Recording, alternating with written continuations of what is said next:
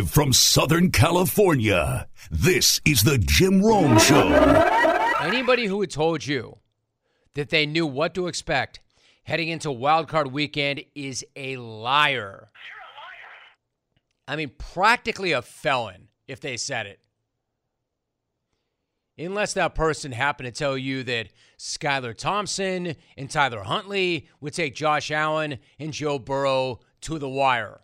Or that the Jags would play the best half ever and the worst half ever in the same exact game.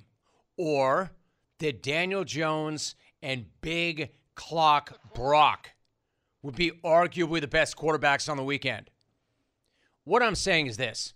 The only appropriate response to anybody trying to tell you that they knew what was going to go down this weekend was the response that John Harbaugh snapped at Melissa Stark last night on camera. And Tyler Huntley with that interception, you said we might see Anthony Brown. What will that take?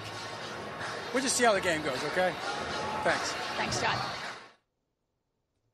Hey, easy, John. My man, relax. It was just a question, and pretty innocuous at that, especially since there was speculation that you might use two quarterbacks coming in. I mean, I know you were having a rough night. Hell, it's been a rough month for the Harbaugh Bros. But for a second there, it almost looked like Baltimore might pull off something amazing. And then the damnedest thing of the weekend happened and flipped the entire ball game in a moment. Right around Huntley, he reaches, oh, that ball's out, that's live! Back the other way, Sam Hubbard! The Cincinnati kid! Hubbard's got a convoy! Chased by Andrews! At the 30, the 20, he will score!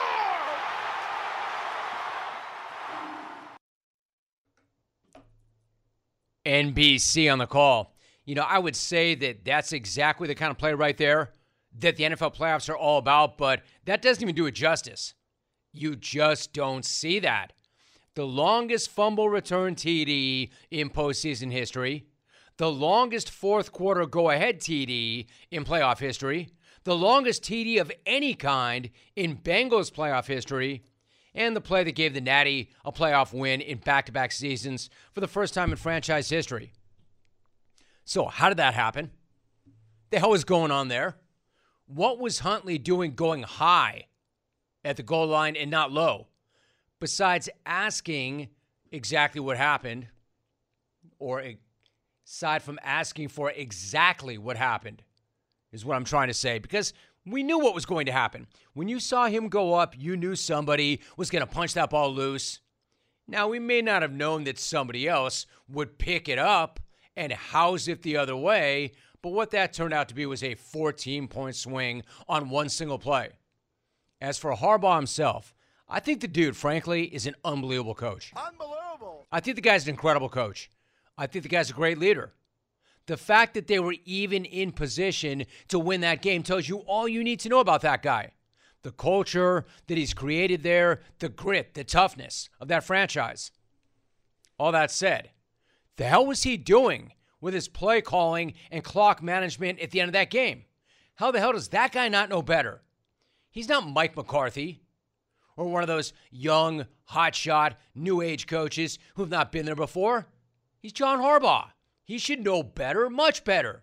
Instead, Logan Wilson makes that brilliant play, he knocks it loose, and then the big man, Sam Hubbard, ran to daylight and then directly to the oxygen mask.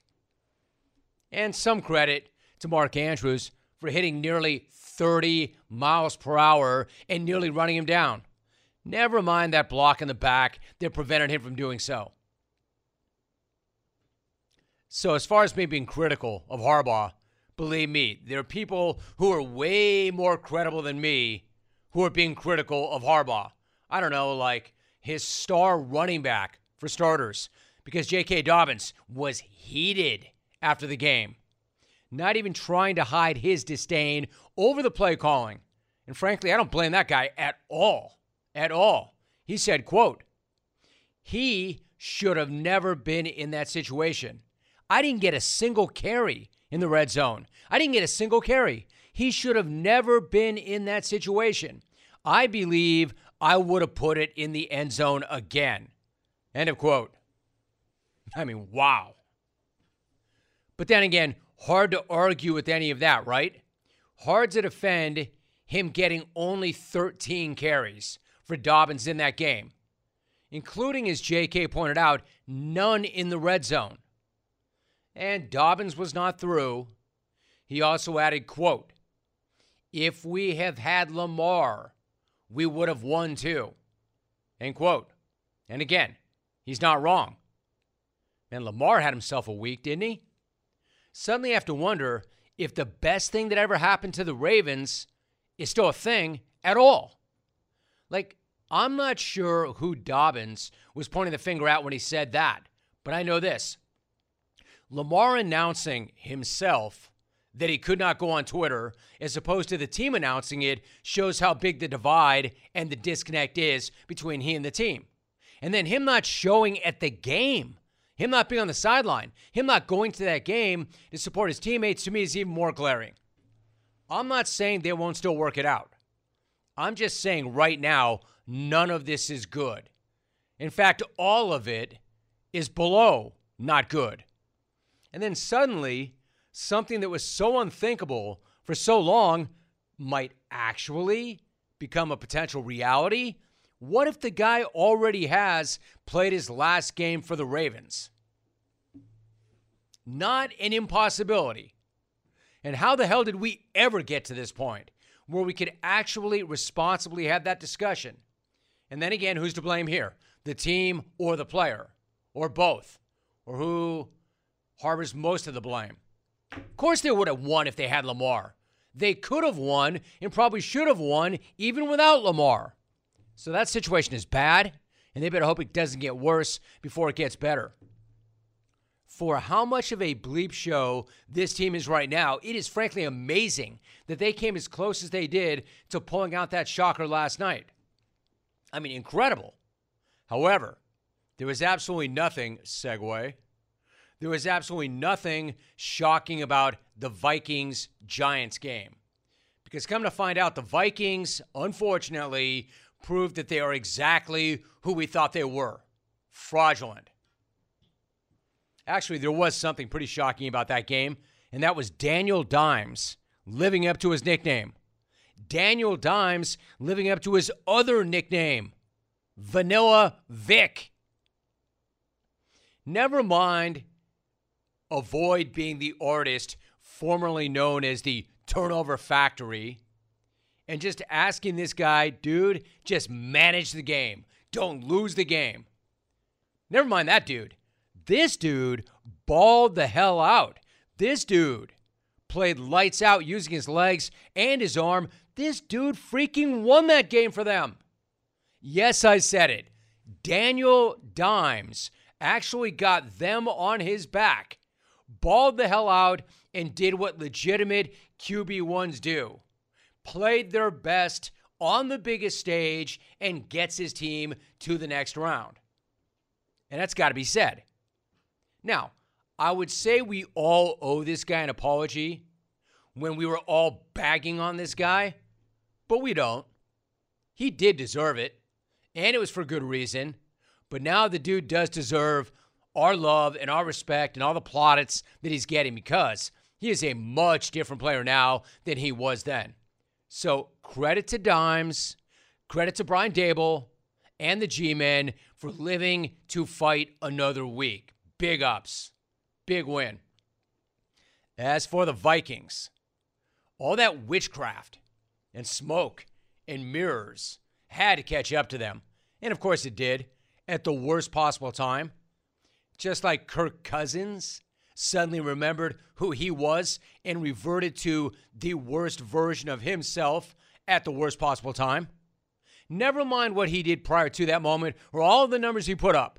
All anybody is ever going to remember is him checking it down on 4th and 8 with the game on the line and the target nowhere near the sticks or where they had to be. Here it is. Here it is. Biggest play of the season right here, right, Paul? 4th and 8 from the Vikings 48. If they don't get a first down, the New York Giants win the game. Cousins takes the snap. Thibodeau blitzes. Kirk throws right. Quad Hockenson shy of the first down, and he stopped at the Giants 49. And the New York Giants are heading to Philadelphia for the divisional round of the postseason, having beaten the Minnesota Vikings 31-24. But that whole operation there, man, that was just super short. I mean, on the one hand, sad PA is the saddest thing ever. I hate that so much. But he turns into pissed PA, too. I mean, that is a brutal way to lose. And what's sadder than sad PA? I hate that. I hate that. I'm talking with Jay Woods of Omega Tax Credits about small businesses under 500 employees qualifying for a tax refund from a new program. Tell me again, Jay, how long does it take for somebody saying, yeah, I don't know, I probably don't qualify? I'm saying find out, because you don't know. How long does it take for them to find out? You don't have a more important 10 minutes in your day than these 10 minutes. That's it. 800-704-2000 or go to OmegaTaxCredits.com and find out. Jay is right. For your business, there is not a more important 10 minutes. Never mind letting yourselves down. Never mind letting your employer down. Never mind letting your fans down. You let the great PA down. Man, I hate that. Hate that for him. But what an amazing way for the Giants to finally get another playoff win. Who knew that all they needed was to get rid of Joe, the leader of men, and let a real leader take over? Because that's what Brian Daboll is. Man, he is that dude. He is that dude. And he got his G-men to peak at exactly the right time. I cannot begin to stress what an incredible job that Daboll has done. And what an unbelievable hire that was. Even if my guy looks like he gains 10 pounds every single week. Is it me, or is that not how that appears? He looks like he puts on 10 lbs every single week. But who cares, man? They're prepared, they're disciplined, and they advance. My man, keep fueling whatever you're fueling with, Dabes. Because while you look like you put on an additional 10 every single week, you look like a freaking giant, a genius, a boss. In fact, my man, why don't you tell me what that menu is? I want to start eating it. Can't quite say the same thing, though, about his former team. The Buffalo Bills did not play an amazing game. In fact, there were some moments, they had a few moments, but it looked like a blowout early on, and in the end, they barely hold on to beat a Miami team that came in reeling and was Skylar Thompson at quarterback. So credit for Miami for showing up the way they did and giving the Bills hell again. That's 3 times that's happened this year. And yes, Buffalo did survive, and they did advance, and that's what matters. But let me tell you something else that matters. They're not going to win anything that matters against anyone who matters playing like that. That might be good enough against a busted-up Miami team with a 7th-round rookie under center.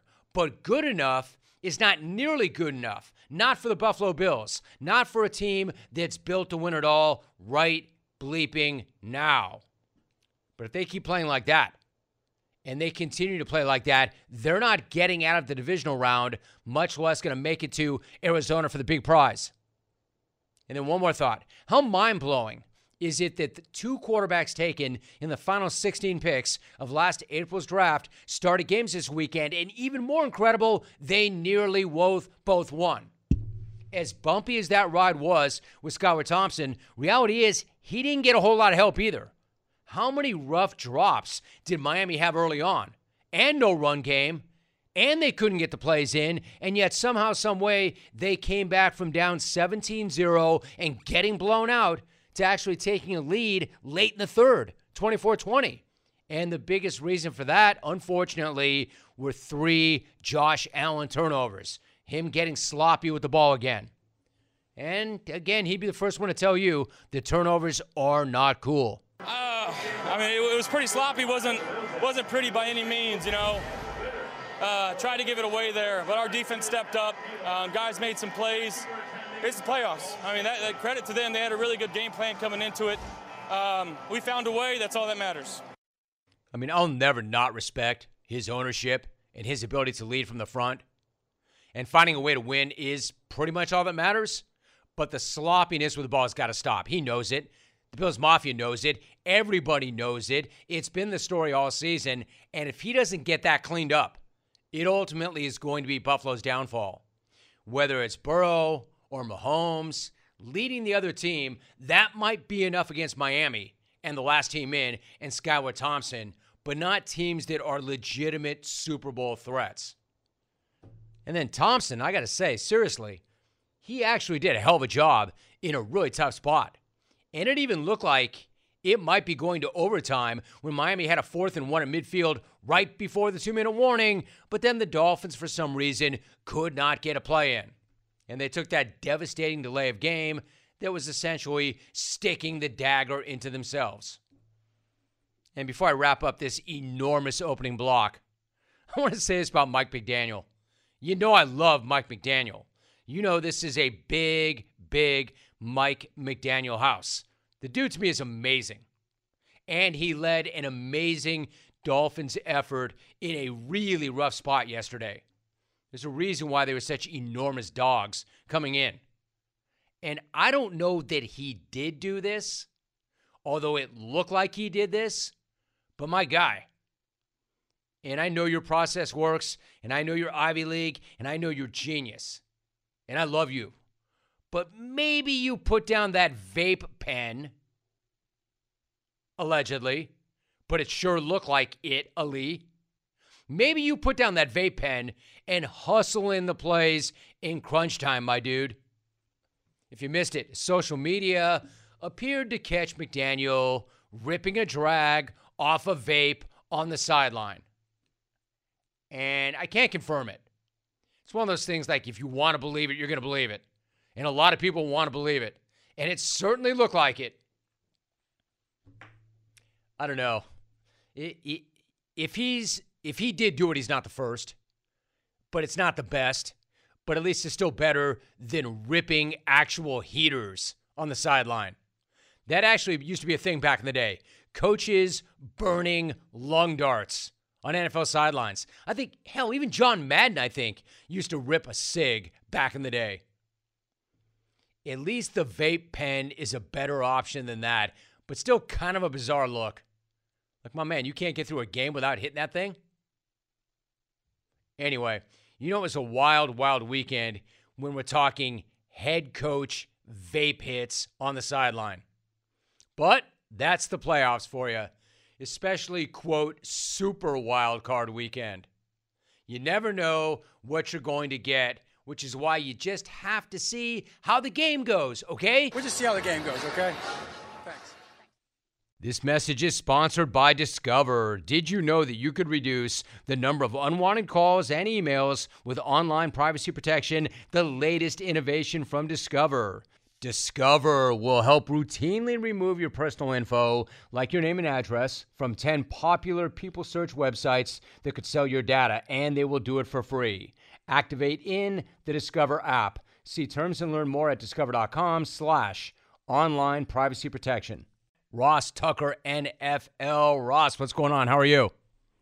Jim, I am fantastic, man. Still basking in the glow of an epic weekend. How about yourself? Oh, good. I'm great. I was going to ask you that very thing, Ross. I was going to say, I thought that the moniker Super Wild Card Weekend was pretty lame, except it pretty much lived up to that super lame handle. What a wild weekend. How did it go for you? It was awesome. I mean, well, two things, right? So first of all, I called the Bills-Dolphins game. So you'll appreciate this. I drove up to up there near Buffalo early Saturday morning, skied all morning at Holiday Valley, had lunch with Seth Payne, the former 10-year NFL guy who went to Cornell.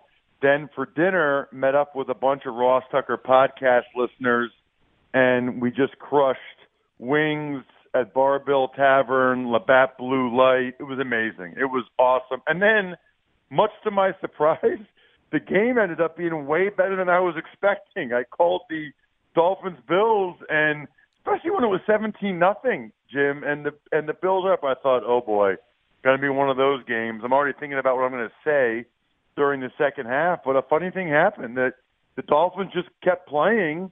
The Bills started turning the football over, and they made a game of it. And that was kind of the whole weekend. I mean, every one of the five games had at least one lead change. Who would have thought that the 7-seed Dolphins would have the lead in the second half, or the 7-seed Seahawks would have the lead at halftime? It was amazing. Amazing. Ross Tucker joining us. So, Ross, where does that leave Buffalo? For instance, they did what they had to do. They survived. They advanced. But clearly, that kind of play is not going to be enough to win it all. Was that one off afternoon after a couple of really emotional weeks? Or is this kind of who they are, essentially who they are?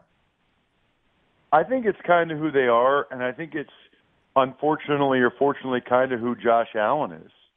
I mean, he is probably my favorite quarterback in the NFL to watch. He's just unbelievably gifted and entertaining. But it does seem like, you know, he's loose with the football.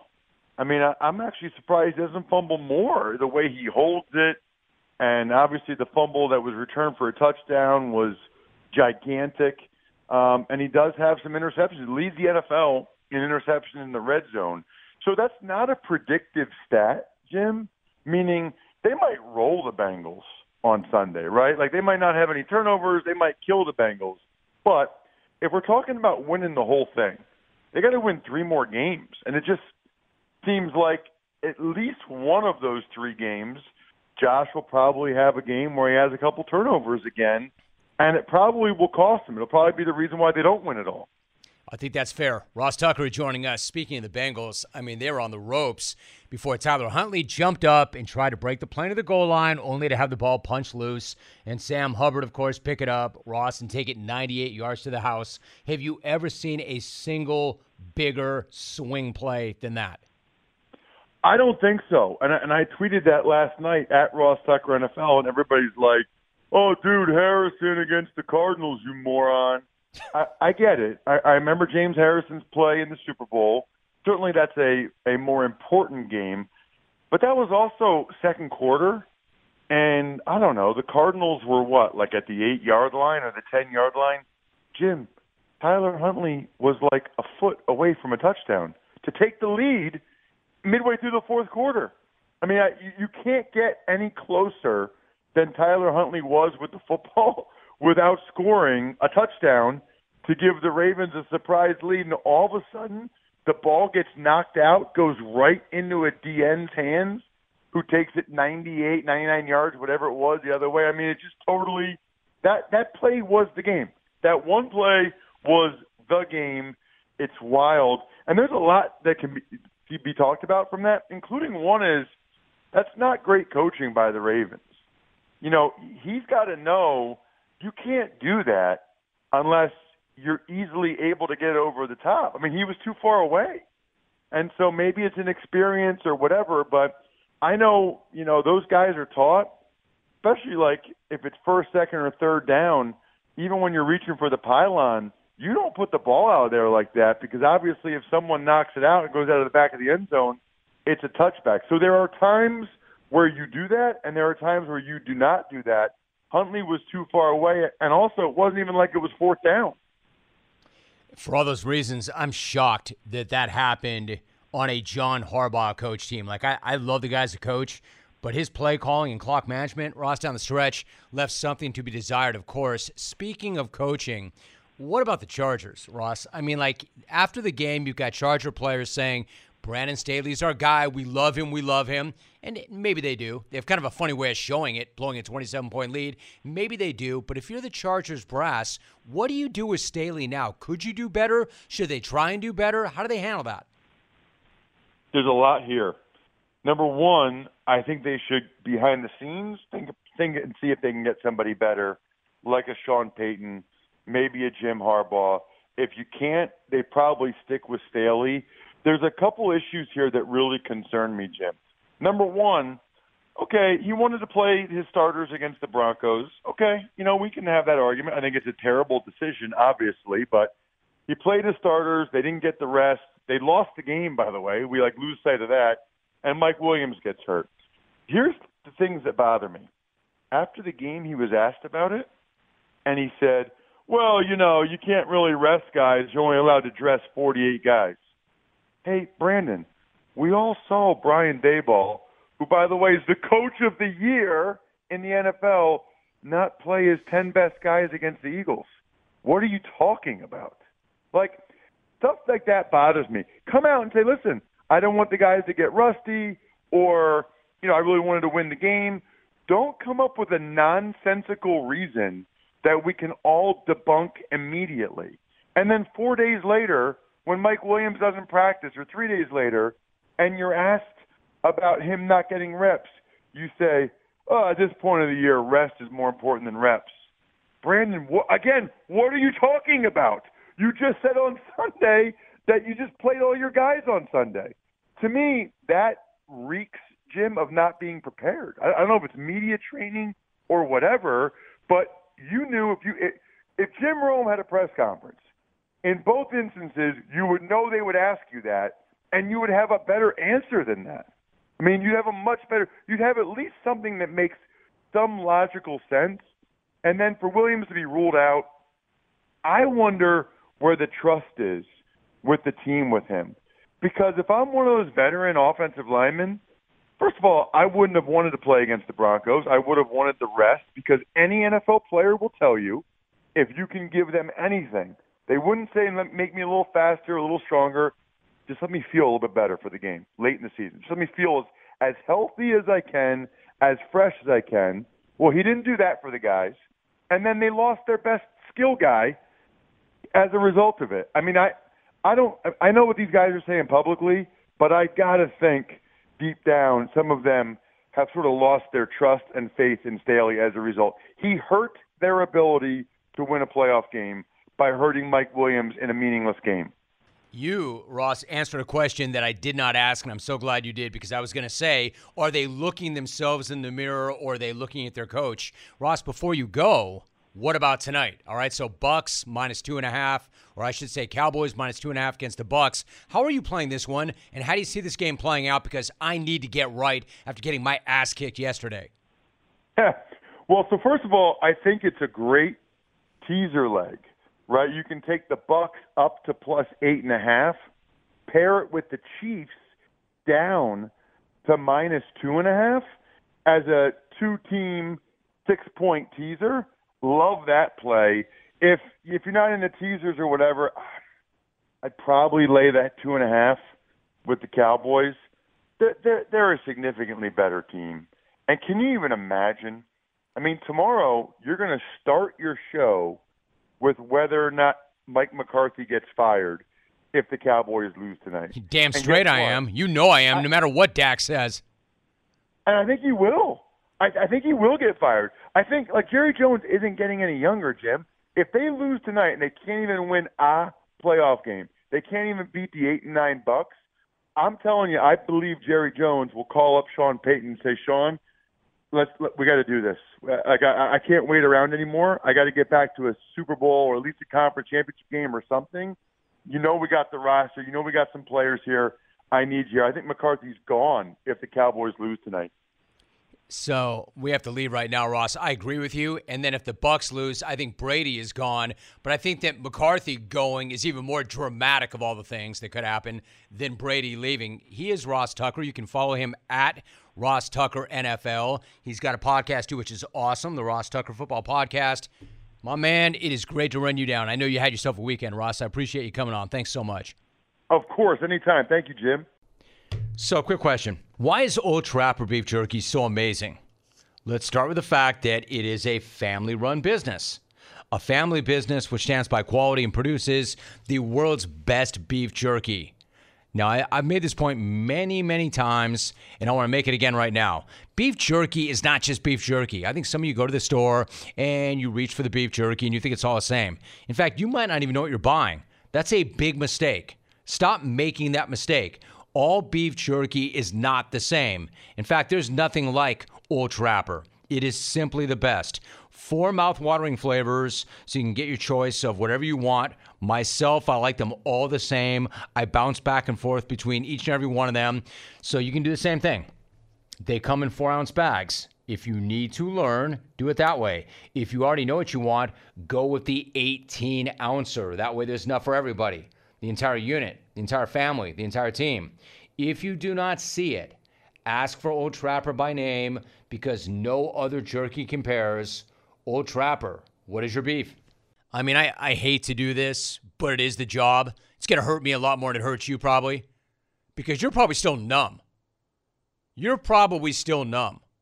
I didn't think it was possible for any of you Charger fans to actually feel any more pain or any more feelings, really. Not after that unfathomable disaster on Saturday night. Like, that's a nightmare that you may never wake up from, and probably never do want to wake up from. But at least the party is on in Duval. That's why I'm going to track down Fred Taylor in the third hour. Where is the queen, Miss Nika? Neeks, where are you? Those tenderonis did not stand a freaking chance on Saturday night. I mean, holy crap, Duval. Could you have taken us on a more insane ride than that? The worst half of football ever, and then the best half of football ever in the same exact night. Trevor Lawrence just had the biggest disaster of a playoff debut possible, and then leads one of the most stunning comebacks in the history of the Shield in the very same game. I mean, I saw it, and I still can't believe any of it happened. It's been a day and a half, and it's still hard to wrap my head around or even process. How is it even possible for even the Chargers to gag away a 27-0 lead? Even if that is who they are, and even if it is what they do, and even if it is where they live, even if all of that is the most Charger thing ever, that still can't happen. You can't choke. You cannot choke a 27-point lead away in a playoff game. It simply cannot happen. It can't. Yet it did. So again, I hate to say it. Number one, I didn't think even they had that in them. And number two, because they do, it is the most Charger thing ever. On the other side, how is it even possible that the Jags look like the Jeff Saturday Colts, but the Andy Reid Chiefs in the same game? What an amazing breakthrough for Jacksonville, for Trevor Lawrence, for the organization, for everybody involved. A major, massive breakthrough. And again, as we've been talking about, what a massive step backwards for the Bolts. I mean, there's nothing more annoying or more moronic than the term Chargers-ing or Charger-ing, except for maybe fail clowns. Fail clowns. But unfortunately, people use moronic terms like that for a reason. And on Saturday, the Chargers actually did outfail even the fail clowns, outchoke even 28-3. And yes, I did use the word choke. What other word would you use to describe blowing a 27-0 lead in a playoff game? It's like 28-3. Psst, please. Please. The fail clowns can hold our beer. 27-0 can also be blown, and we're about to prove it, y'all. Cook puts it down. Patterson's kick is up. The field goal is good! Good! Good! The Jaguars have won it! The Jaguars have won it! They have come back from 27-0 to win the game and move on! How good is that? That's what I'm talking about. Was the kick good? Good! Good! Good! Jaguar Radio. Hey, Duval, I'm hyped for you. You know I am. Y'all deserve this. Y'all deserve that just as much as Charger fan did not deserve that. Hopefully there are some Charger fans still left after that. And like I said, I'm never looking to get anybody fired ever. Ever. But you blow a 27-point lead in the playoffs, somebody's getting fired because it's a fireable offense. I'm not saying who because I don't know, but somebody will take that fall. It cannot happen, and if it does, it's going to cost somebody their gig because that choke job is pretty historic.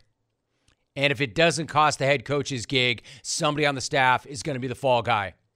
And again, while Brandon Staley is not without blame, far from it, players also are not without blame. Again, I thought that was really interesting what Ross Tucker said, that regardless of what the players are saying publicly, that may not be what they really think, and that there may have been a loss of trust. I'm really curious. I mean, when you decide whether or not to bring back this head coach, and again, I like Brandon Staley. I think that in terms of building relationships, being a younger coach who brings a different type of analytical approach to it, I think there's a lot to like about him. But, and I don't know what's going on in that locker room because I'm not in that locker room. However, just going off of what Ross said, if you lose the trust of your team, it's nearly impossible to get back. How do you get it back? Unless there's so much goodwill built up. But again, he's not the only one to blame. You want to talk about guys losing their minds at the wrong time, and also part of that's coaching, but then guys which should know better.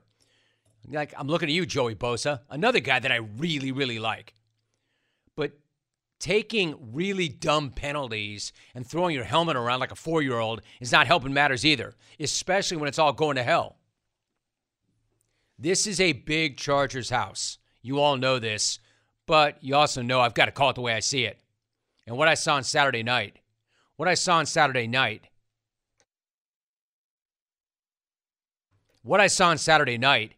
an embarrassment and an all-time choke job, and the sort of night that, while it may not define you forever, it's the kind of implosion that can wreck not just the night or the season, but reputations and legacies unless you get back and you can somehow make people forget that it happened in the first place, and that's a really hard thing to do.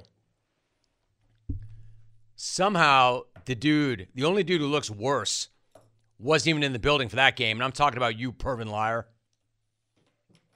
Somehow the biggest head coaching disaster in NFL history just keeps getting worse and worse. He wasn't even in the building, and it keeps getting worse and worse for him. Yes, what happened to the Chargers was devastating and heartbreaking. It was devastating, heartbreaking. And yet, Perv, who's got nothing to do with anything, continues to look worse without doing anything. Because it turns out getting you the hell out of the way, getting you the hell out of that building was the greatest thing that ever happened to the Jags. Hiring you might have been the worst thing that ever happened to the Jags, but breaking you off and sawing you off has set this entire franchise free. And Doug Peterson somehow, some way, rebuilt that whole thing from the ashes and the culture. And you know what the best part about Doug Peterson is? He's not Pervin Liar. He builds guys up instead of kicking them when they're down, literally. Look out for Duval. I said it going into the weekend. I said they are dangerous. They're dangerous. Now, they do have a tough one next week in Kansas City. It's true. But way more importantly, they have one in their back pocket. It's going to take them to the next level. They've got their quarterback. They've got their head coach. They've got their future. They've got an owner who is totally all in and will admit a mistake if he makes one. And then you have the Chargers, and they only have some of that. They've got their quarterback. I'll give you that. You know what else? One more thing really quickly. The Jags have their quarterback, and the thing I love about Trevor Lawrence, never mind they had the worst half ever, and somehow, some way, kept it together, bounced back, and then had the best half ever. But how about that celebration? How about that post-game celebration? How does the Jags leader of men celebrate? At the Waffle House, of course. Hey, Trevor, good on you, dude. My concern is my other guy, Justin, he's not going to have a barbecue. Certainly not a victory barbecue, but not that barbecue that I've been trying to get an invite to. He's not having one of those barbecues after Saturday. And if he is, I know I'm not invited. I'm talking with Jay Woods of Omega Tax Credits about small businesses under 500 employees qualifying for a tax refund from a new program. Tell me again, Jay, how long does it take for somebody saying, yeah, I don't know, I probably don't qualify? I'm saying find out, because you don't know. How long does it take for them to find out? You don't have a more important 10 minutes in your day than these 10 minutes. That's it. 800-704-2000 or go to OmegaTaxCredits.com and find out. Jay is right. For your business, there is not a more important 10 minutes. He is Fred Taylor. Fred, my man, it has been a minute, but it is great to have you on the show. Fred, how are you? Hey, Jim, pretty good, man. How about yourself? Dude. I appreciate you having me on. It's always a pleasure, first and foremost. But damn, 1998, that seems like yesterday, but it also seems like sometime back when the dinosaurs were around. My man, that seemed like forever ago. Fred, I feel you, dude. I'm sorry to interrupt you. I'm just jumping in because I feel you. Because, like, we came up together, right? When you were playing, you were coming on this show. When we talk about time, when you talk about years, I know exactly what you're talking about. It was either 5 minutes ago or 5 centuries ago, but I feel you, and it's great to hear your voice, man. I appreciate you so much. I got to ask, Fred, as an all-time Jaguar great, what was it like for you to watch the Jags pull off the third biggest comeback in NFL postseason history? Let me say this, hands down the best game that I've ever witnessed in person, been associated with anything that I've ever seen. You know, you see games like the Vikings Indy comeback, you know, games as such. But to be in the stadium, to be a part of the organization, just to see the fans in place, just everything, it was so beautiful, man. And I commend Trevor Lawrence, holy moly. That guy, you know, just being able to have the mental capacity to not flinch or fold and to lead his team back, and Doug Peterson, just everybody and how it just all came together. It was amazing. It was so amazing. Fred Taylor joining us. I'm so glad you brought that up like that. Fred, I was going to say, you look at Trevor Lawrence, right? He's got that pedigree. He's got the arm talent. There's so much expected from the first pick overall. But after seeing him throw 4 picks in the first half, I mean, did you know the guy well enough to know that, you know what, we're still in this thing? This guy does have the wherewithal to bounce back and have the second half. Did you think, even for a guy like that, that's just too much to ask? You know, going into the game, I saw this one captionated meme or clip floating around social media that he had never, dating back to high school, he's never lost on a Saturday. You know, and for that, I'm like, okay, that's interesting. But then we start the game, you know, like second play of the game will have you, you know, Bosa tips the ball, boom, interception, point blank range. Then we come back up on the 4th and 7, a play that I thought should have been a pass interference, end up being an interception with a great field position by the Chargers. And then the third interception later on, same thing, point-blank range. So we were just gifting the Chargers the ball. And I know, just looking at him, he was like, dang. But he didn't scan his helmet. You know, you can see, still see it was attention to detail. Let's stay the course no matter what. And the fourth one, I had taken a restroom break from my set and what I do for the Jaguars on game day, and I heard it over the intercom. I'm like, whoa. That's tough. All in one half, that got to be a record. So those are the things I'm thinking to myself. Never that, okay, how is Trevor? But talking to a few people, they said Trevor was the same old Trevor. He said, look, I'm going to play better. I just need y'all to keep playing. And, you know, you need – I think that's a leadership quality. Obviously, he won on every level prior to the NFL. But that's good, and it's amazing for me to call him, you know, my franchise quarterback, because I am still a Jaguar, so and I firmly believe that. And he's shown so much maturation compared to last year and what he's doing now for the, you know, for the organization and the way he's leading these guys and how the team is leaning on him. The players, they're leaning on him. You know, so I really think that's such a huge step, you know, for Trevor, you know, especially when you compare it to his rookie campaign and everything he had to deal with, you know, surrounded with Coach Urban Meyer and all that stuff. And he will not speak to that because he's such a pro.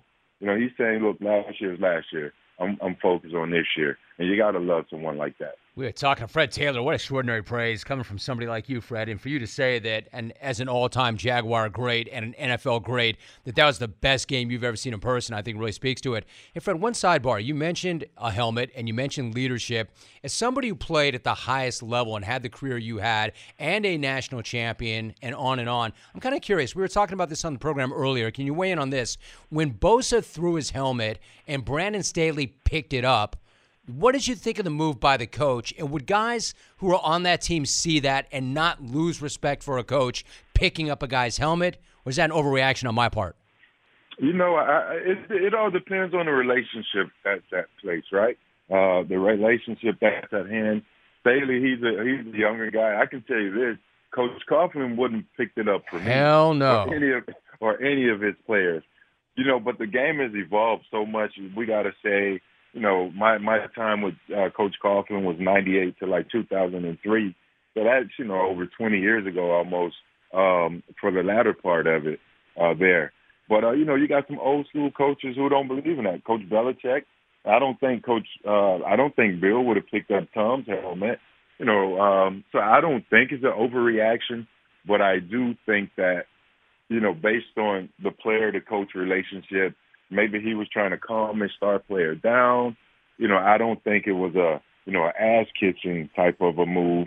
But, you know, coaches have their little mind tricks that they use to try to get their star guys and keep them from being so frustrated. So I'll just go back to their, you know, specific relationship and lean on that. Fred Taylor joining us. I think that's an extremely reasonable response, to be honest. I like that a lot, actually. So, Fred, I want to ask you, like, 4th and short late, most assumed Trevor Lawrence would just sneak it. I mean, why not do this 6-6? Instead, he gives it to Travis Etienne, who breaks it outside for 25. I mean, an unbelievable play call. You know what it takes to be a dominant back. What do you like best about Travis's game? You know, first let me call out that play right there. Yep. If you go back to this year's Rose Bowl, Penn State ran it in the Rose Bowl, I think, and on a 3rd and 2 situation before they went in to score.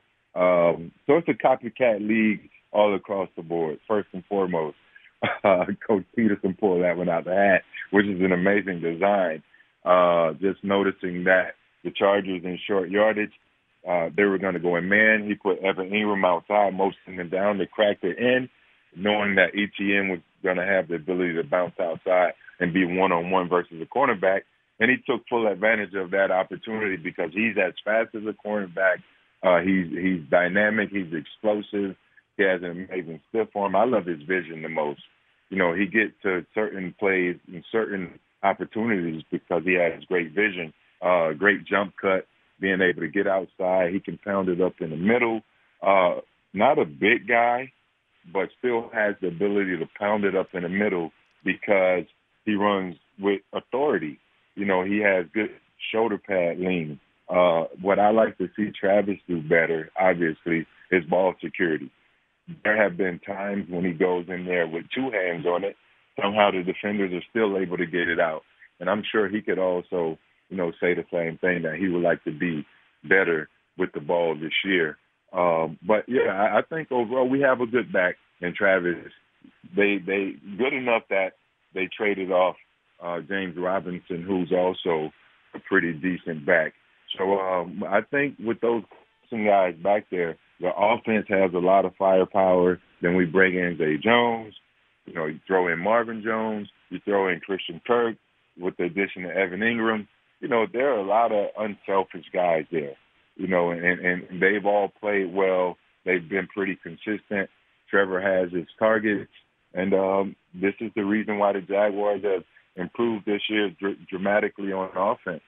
They're one of the best offenses in the business this year. I love the weapons he has, and I love his utilization of those weapons. Fred Taylor is an all-time Jaguar great, breaking it down for us. A couple of quick things before you go, and I want to talk about your podcast too. The Jags have a significant challenge, Fred, in heading to KC to take on Patrick Mahomes and the top-seeded Chiefs. What do you think they have to do to extend this incredible season? What's most important? You know, just make sure, one, always take care of the football. You want to take care of the football, and then on the other side, you want to try your best to be opportunistic. You know, continue to have that mentality of bend but don't break, because the Chiefs are going to get what the Chiefs are going to get. You know, they're going to get theirs. Andy Reid, he's a mastermind when scripting up the game plan for the week. He has all of the tools in Travis Kelce, Patrick Mahomes, the addition of Juju Smith, and a few other guys around. And one of my Gators, they got to throw Tony out there, put him in the mix. I thought that was a great pickup by them to utilize them and take full advantage. Jacksonville knows the weapons. But what we have to do is bend, don't break, make sure you communicate well, and just continue to believe in each other. You know, when the entire world was writing them off, only the people in the locker room were believing in them.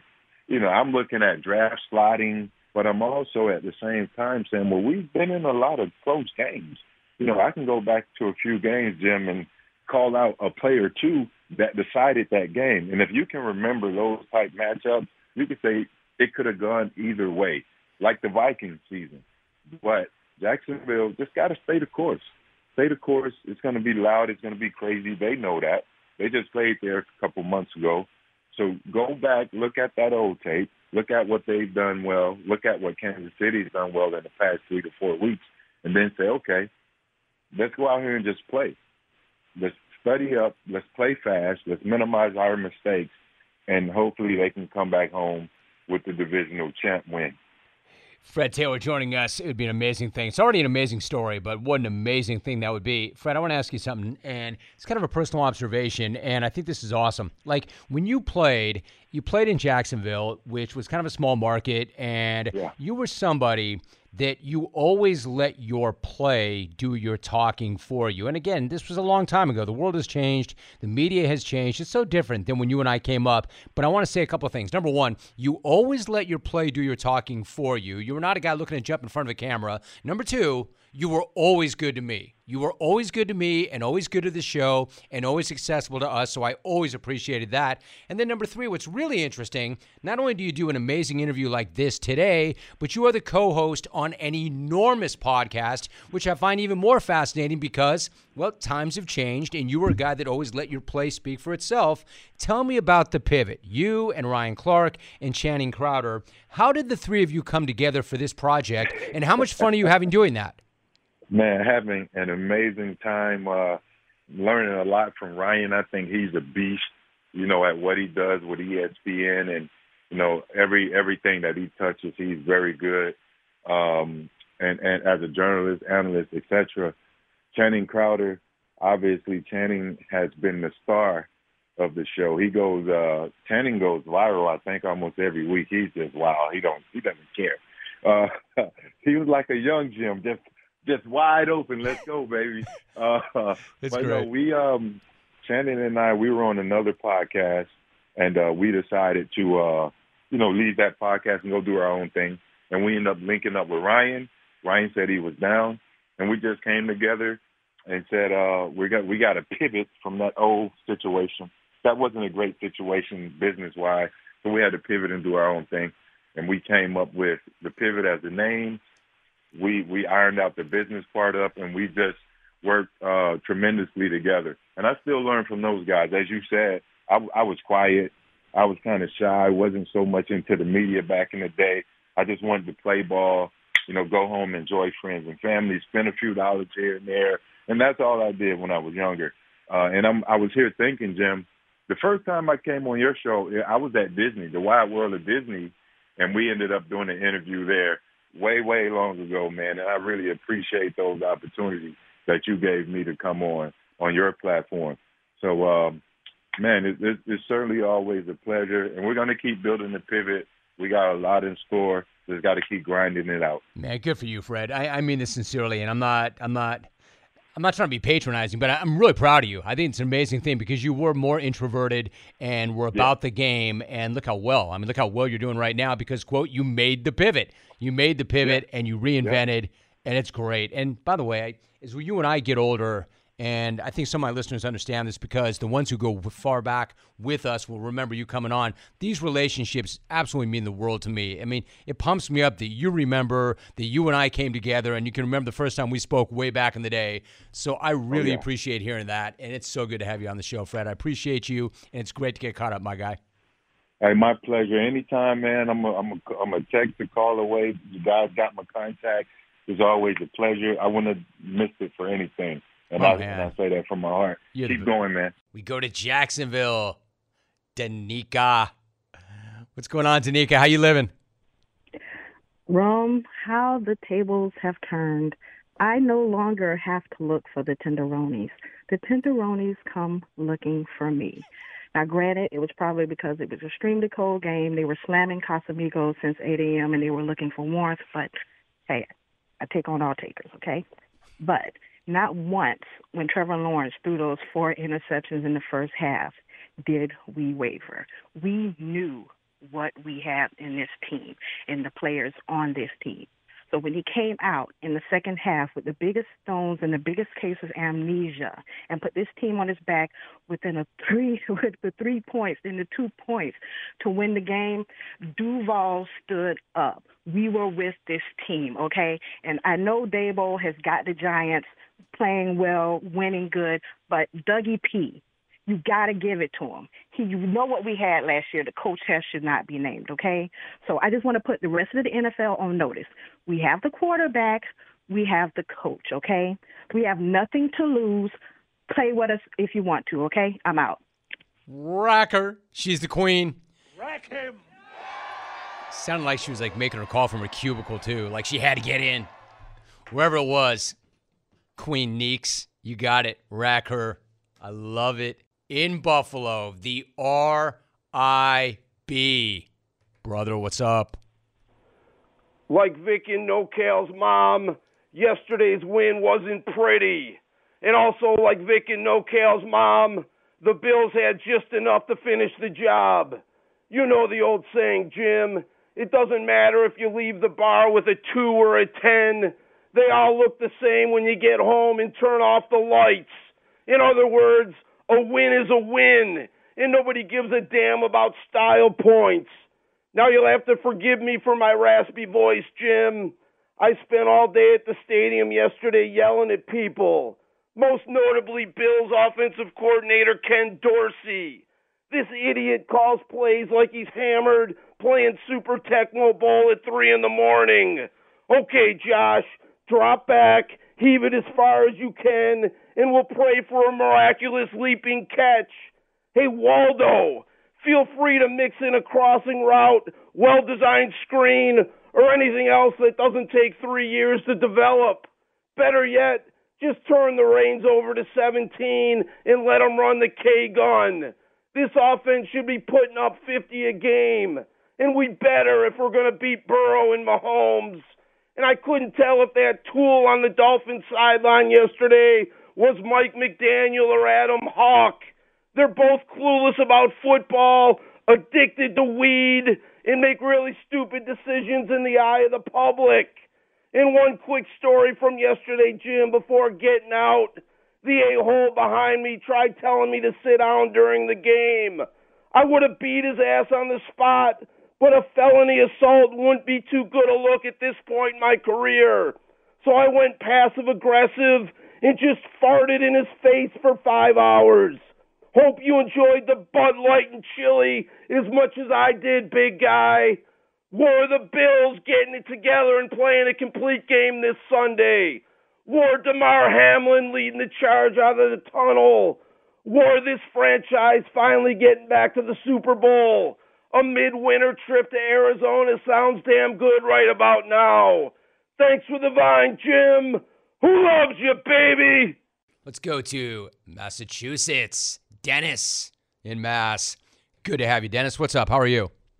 Hey, Jim. How are you? Great. So you talked to Fred Taylor, Rich in Buffalo, and the Queen. Now you're going to talk to the King of New York Giant football, Dennis from Massachusetts. So before I go on with my boys, Brian Daboll and Daniel Jones, I'm going to make a quick comparison with Urban Meyer in Jacksonville and Trevor Lawrence, Joe Judge in New York with Daniel Jones, and Matt Patricia with Mac Jones in New England. A coach that only could coach boys, not men, is out of football. Joe Judge shouldn't even coach minor league football. And Matt Patricia should never be on the side of an offensive football team in the history of the NFL. So good luck to all of those three. But let's talk about Giant football with Daboll and Jones. This is the head coach, along with the general manager, who has taken an organization finally on the right path after 6 years of futility, with general managers that didn't know what they're doing and head coaches that should have never gotten a job. This head coach has turned this young man, who we thought when we drafted him had a future. It didn't look good for 3 years, but finally now we've got a coach that's instilled in him confidence, a quarterback that's confident in his head coach, a head coach that's not afraid to get in the faces of his players. And I certainly know this is not a head coach that's lost his locker room. If anything, he's nothing but gained respect from every player in that locker room and every person that's involved in New York Giant football. So I think the future is bright for our football team. We've got a tough road ahead Saturday night against Philadelphia. They've had our number for the last 5 years. But the last game of the season, Week 18, we played our subs, they played their starters, and we gave them a hell of a football game. I'm hoping we go back to Steve Spagnuolo and the undefeated New England Patriots when we beat them in the when they beat us the last game of the regular season, but we beat them in the Super Bowl. I'm hoping that history can repeat itself, and I'm looking positive for the future of this football team. And all you New York Giant fans that have been out there swearing and cussing and waiting for something good to happen, your day has come.